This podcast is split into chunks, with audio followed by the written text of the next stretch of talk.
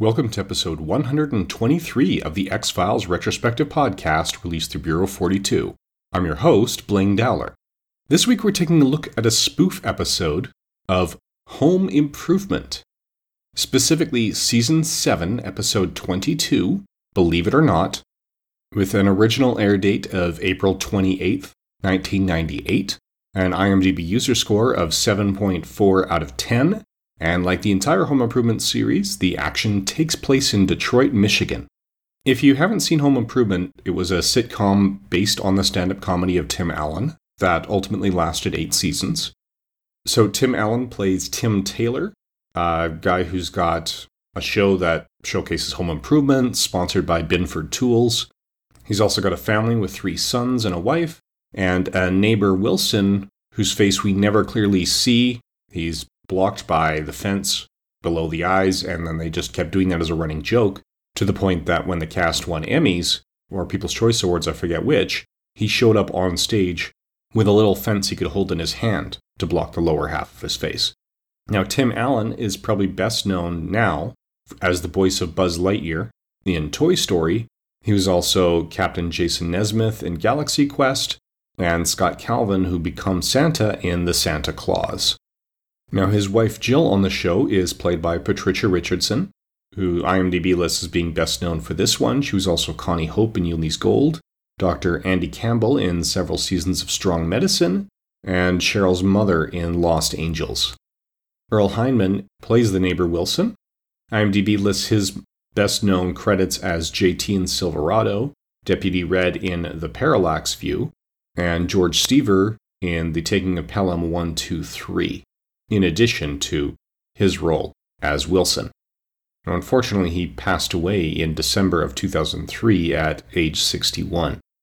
Richard Karn plays Al Borland, who's Tim's assistant on the show. We'll get into a little bit more of that when we get into the basic format of it. He's best known for this role, although he also played Arthur Pillar in Control, Judge John Oplinger in Bold and the Beautiful, played himself in The Detroiters, and also ran as host of Family Feud quite a while. Now, this episode also has Debbie Dunning as the beautiful assistant on the show, just generally wheeling things out and then taking them away. That's Heidi.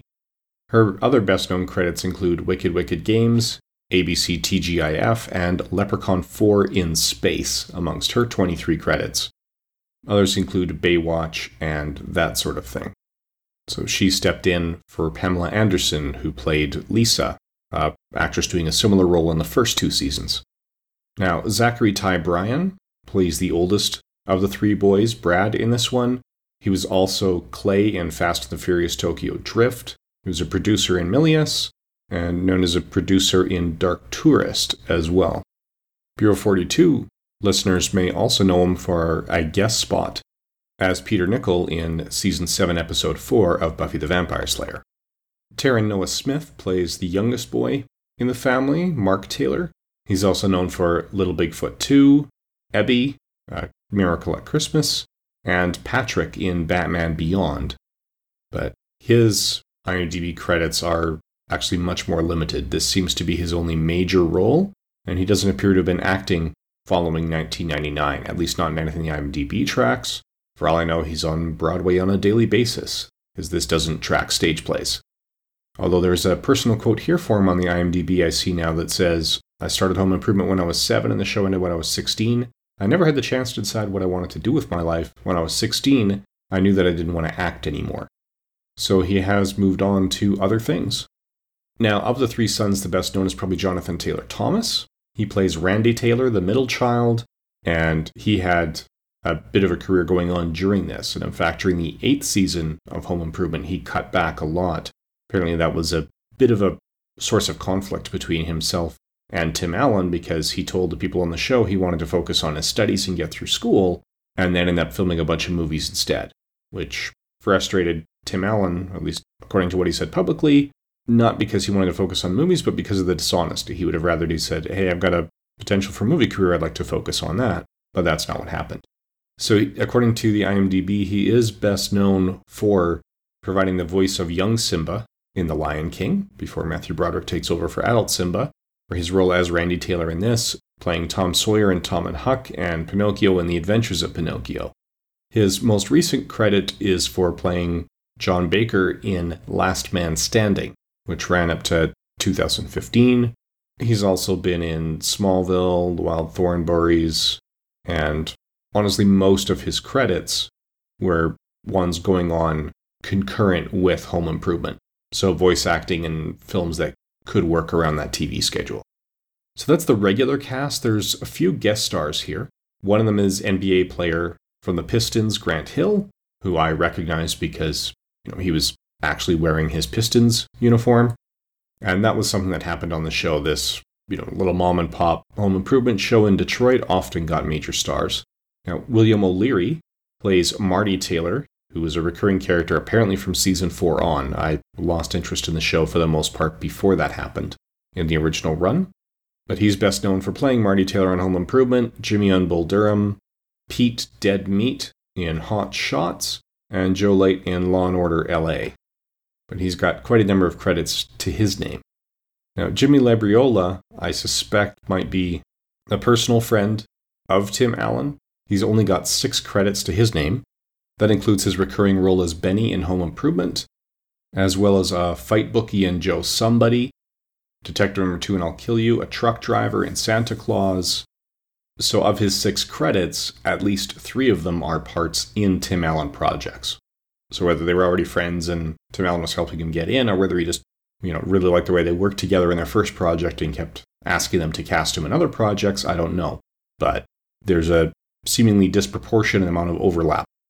Now, when we get into the other credits here, the episode was directed by Jeffrey Nelson. He's got three directing credits to his name, including 23 episodes of Home Improvement, a directing credit for the Backstage Pass television documentary on home improvement, and then the Christmas Dream TV movie from the year 2000. He also was a main title designer for Space Jam, Private Parts, Father's Day, Hang Time, Home Improvement, for what appears to be a chunk of the last couple seasons here, and Seabiscuit. Now, this episode was written by John Vandergriff, He's got four writing credits to his name, including 19 episodes of Home Improvement, one episode of Coach, six episodes of the original Sabrina the Teenage Witch TV series, and Wildwood Inn, a movie that has been announced but is not even in real production yet. He also served as producer on Home Improvement and Sabrina the Teenage Witch, and a story editor and consultant on Home Improvement. So the series was created by Carmen Finestra, David McFadzean, and Matt Williams, based on the stand-up comedy of Tim Allen. We talked a little bit about the outline and format of the show, the sort of boilerplate structural outline for the episodes is that Tim is not naturally a considerate man.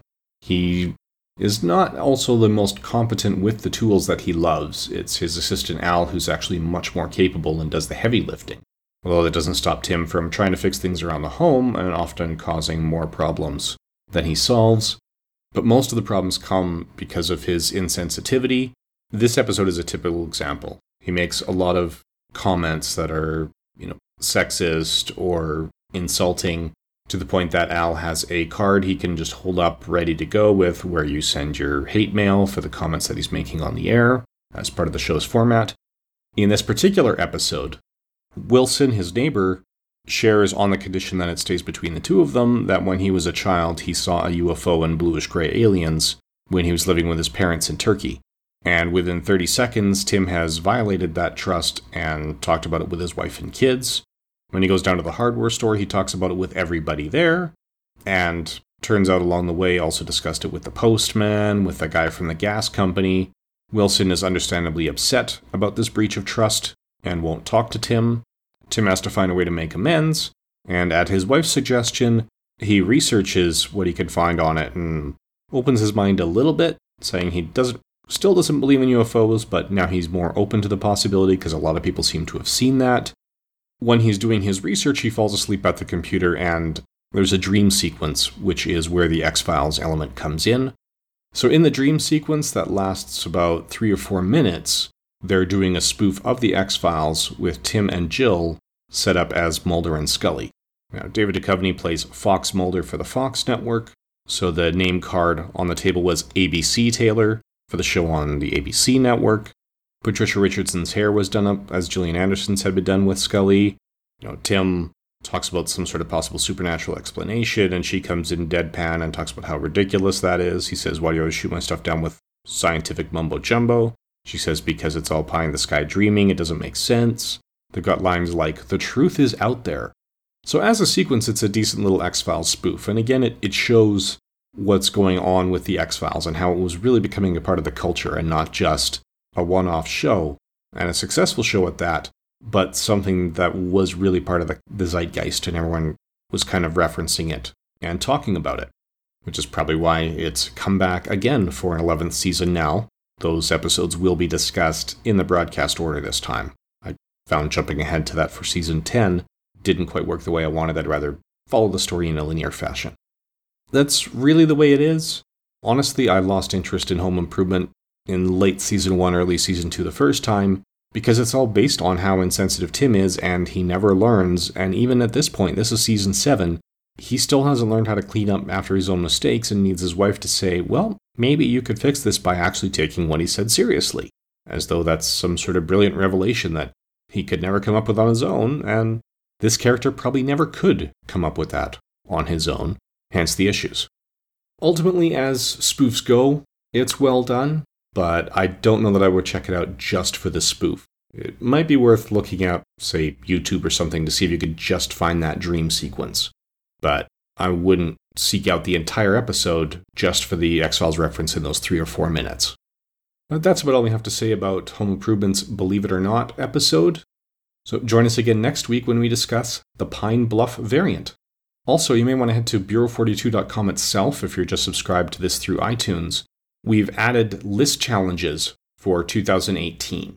So annual reading lists are fairly common, but I was unable to find movie, TV, podcast lists in a similar vein.